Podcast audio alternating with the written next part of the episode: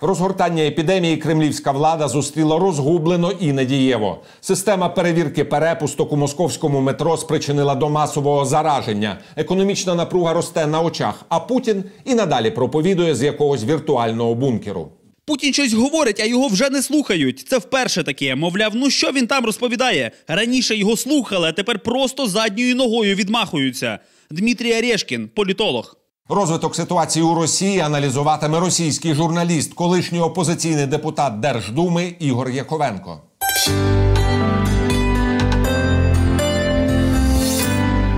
Здравствуйте, уважаемый Игорь. Рад вас приветствовать в студии телеканала «Эспрессо».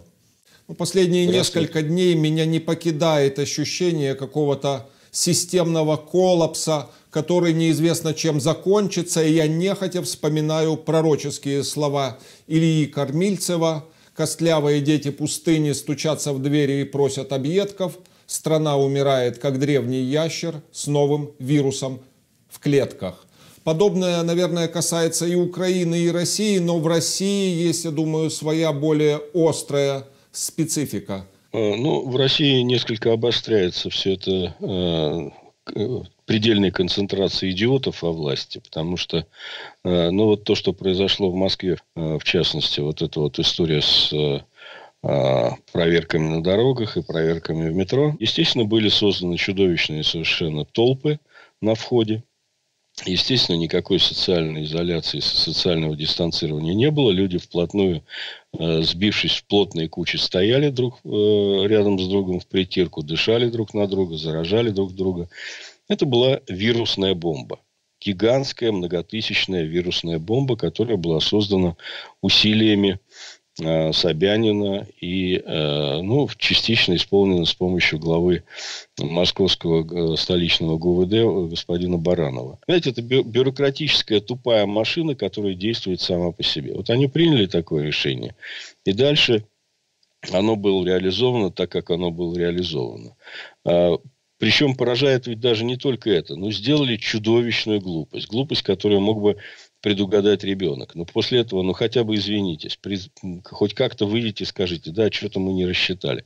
Нет, абсолютно, совершенно с чувством полного собственного достоинства выходит господин Песков и говорит, что причина – это безответственность москвичей. Понимаете, вот эта вот э, полная, совершенно патологическая безответственность, она э, осложняет ситуацию. Потому что, знаете, есть еще одна удивительная история, которая происходит вот в эти дни э, прямо сейчас. Это есть такой у нас доктор Мясников, значит, который был доверенным лицом Путина, доверенным лицом Собянина, и который еще в феврале он говорил, что это коронавирус, это вообще полная ерунда, что на самом деле шансов заразиться 0,0, э, что э, все это истерия СМИ, и потом уже... Это уже... все придумал Черчилль в 18 да, да, году. Да, да, да. И, и что главное, что э, еще уже когда пандемия шла вообще и в России в том числе, в марте он заявлял о том, что вообще все это закончится в середине апреля, все в порядке.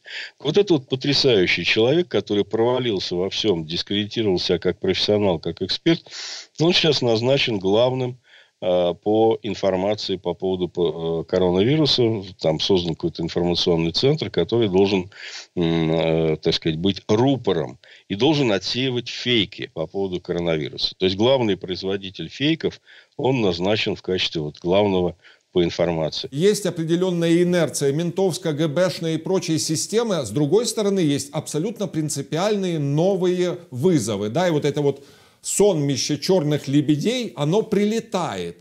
Но, с другой стороны, мы в Украине видим, как власть пытается использовать в инструментальный способ в тех или иных своих целях. Да, и мы видим уже, как, как идет переформатирование повестки дня.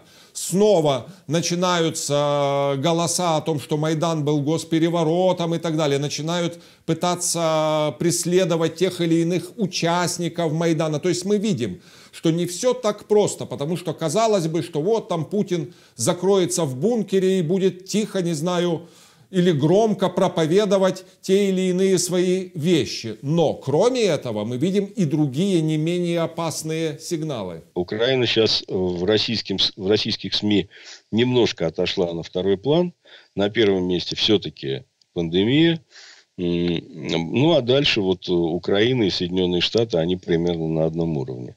А, но э, я должен сказать, что э, в России вот эта повестка дня ура патриотическая, вот это заявление о том, что все, Соединенные Штаты уже все умерли, Соединенных Штатов больше нет, вообще их уже просто больше нет. Нет на карте мира такой страны. А, нет на карте мира Европы. Есть вот Китай и э, Россия, две великие могучие страны.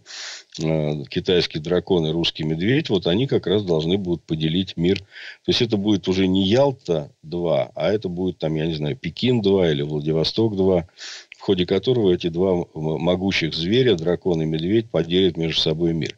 Ну, вот такое сейчас присутствует в российских медиа. Такое настроение.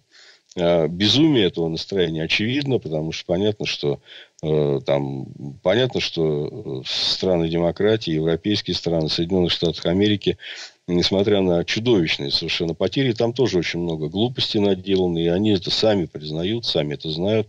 Но там будет все восстановлено, там все зальют деньгами, и э, под этот вот благословенный дождь долларовый и там марочный и фунтов стерлинговые, это все вырастет. Э, в России э, совершенно этого ничего не происходит. В России Путин сидит, э, чахнет, как Кощей над златом, над своими 18 триллионами, которые он накопил, и дальше накапливает. То есть, потрясающая вещь. Сейчас в России происходит не попытка сейчас помочь серьезно гражданам и бизнесу, а попытка накопить в этих условиях еще больше резервов. Для чего? На какой еще черный день? Вот какой еще может быть день чернее этого? Ну, вот это вот просто инстинкт. Поэтому это глупость или жадность, что, что здесь больше трудно сказать, но в любом случае происходит это. Поэтому, конечно, э, Россию ждут очень тяжелые времена. Я еще раз говорю, я не очень уверен, что, так сказать, Россия вообще после всего этого всей этой истории сможет как-то сохраниться. Ну, э, разные могут быть сценарии, но один из этих сценариев очень тяжелый.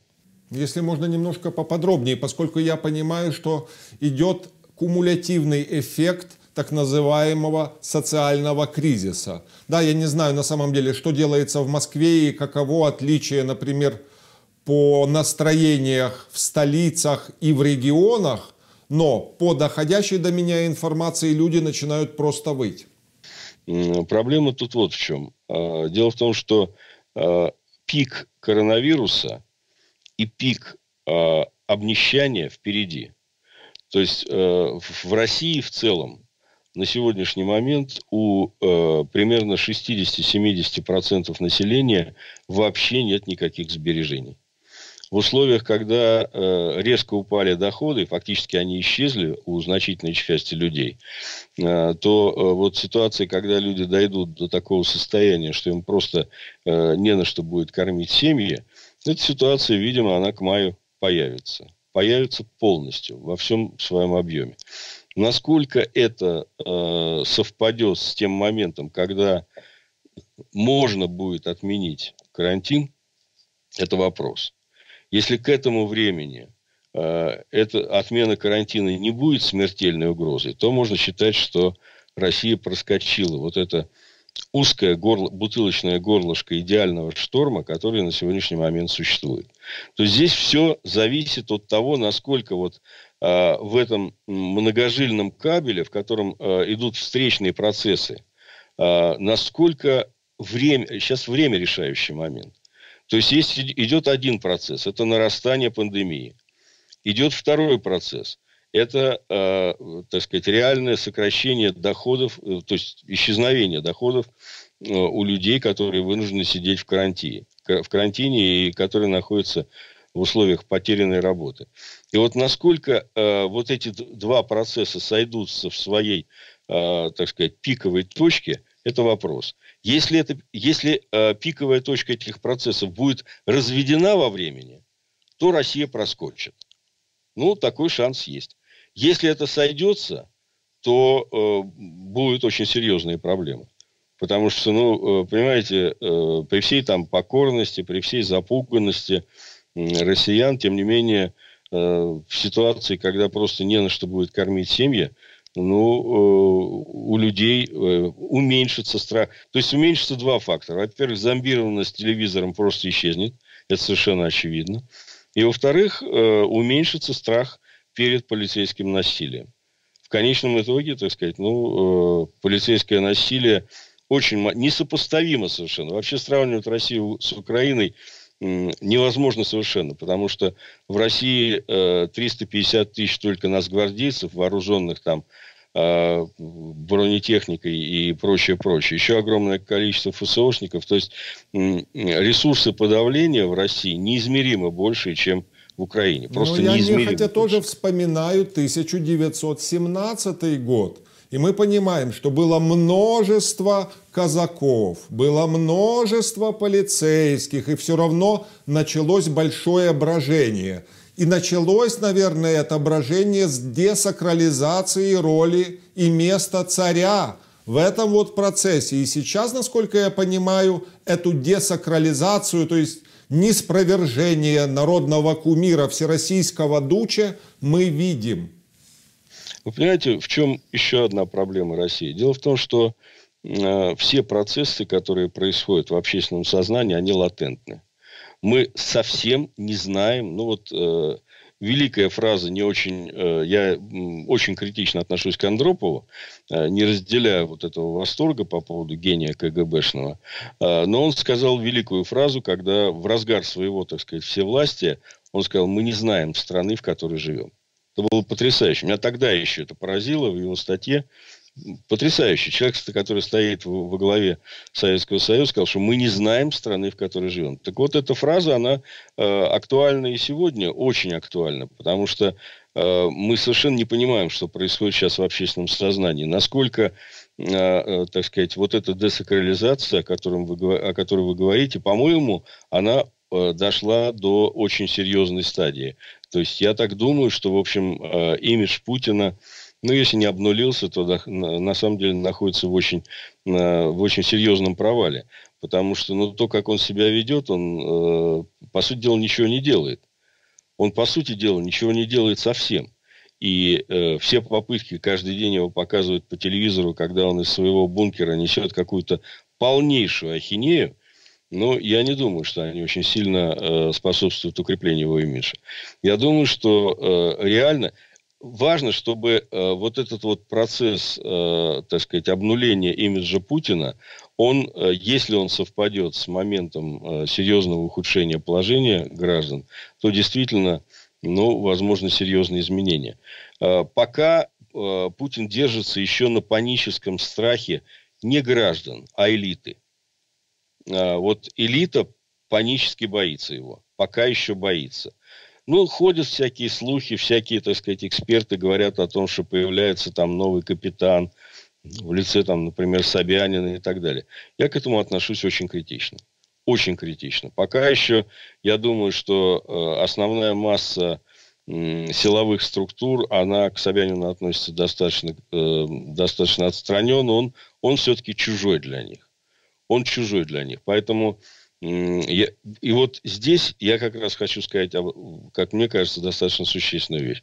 Я думаю, что Путин это на сегодняшний момент последняя точка сборки, которая в состоянии удерживать э, Российскую империю. Последняя, потому что э, вот э, после Путина варианта вот такого вселенского разводящего найти будет очень сложно.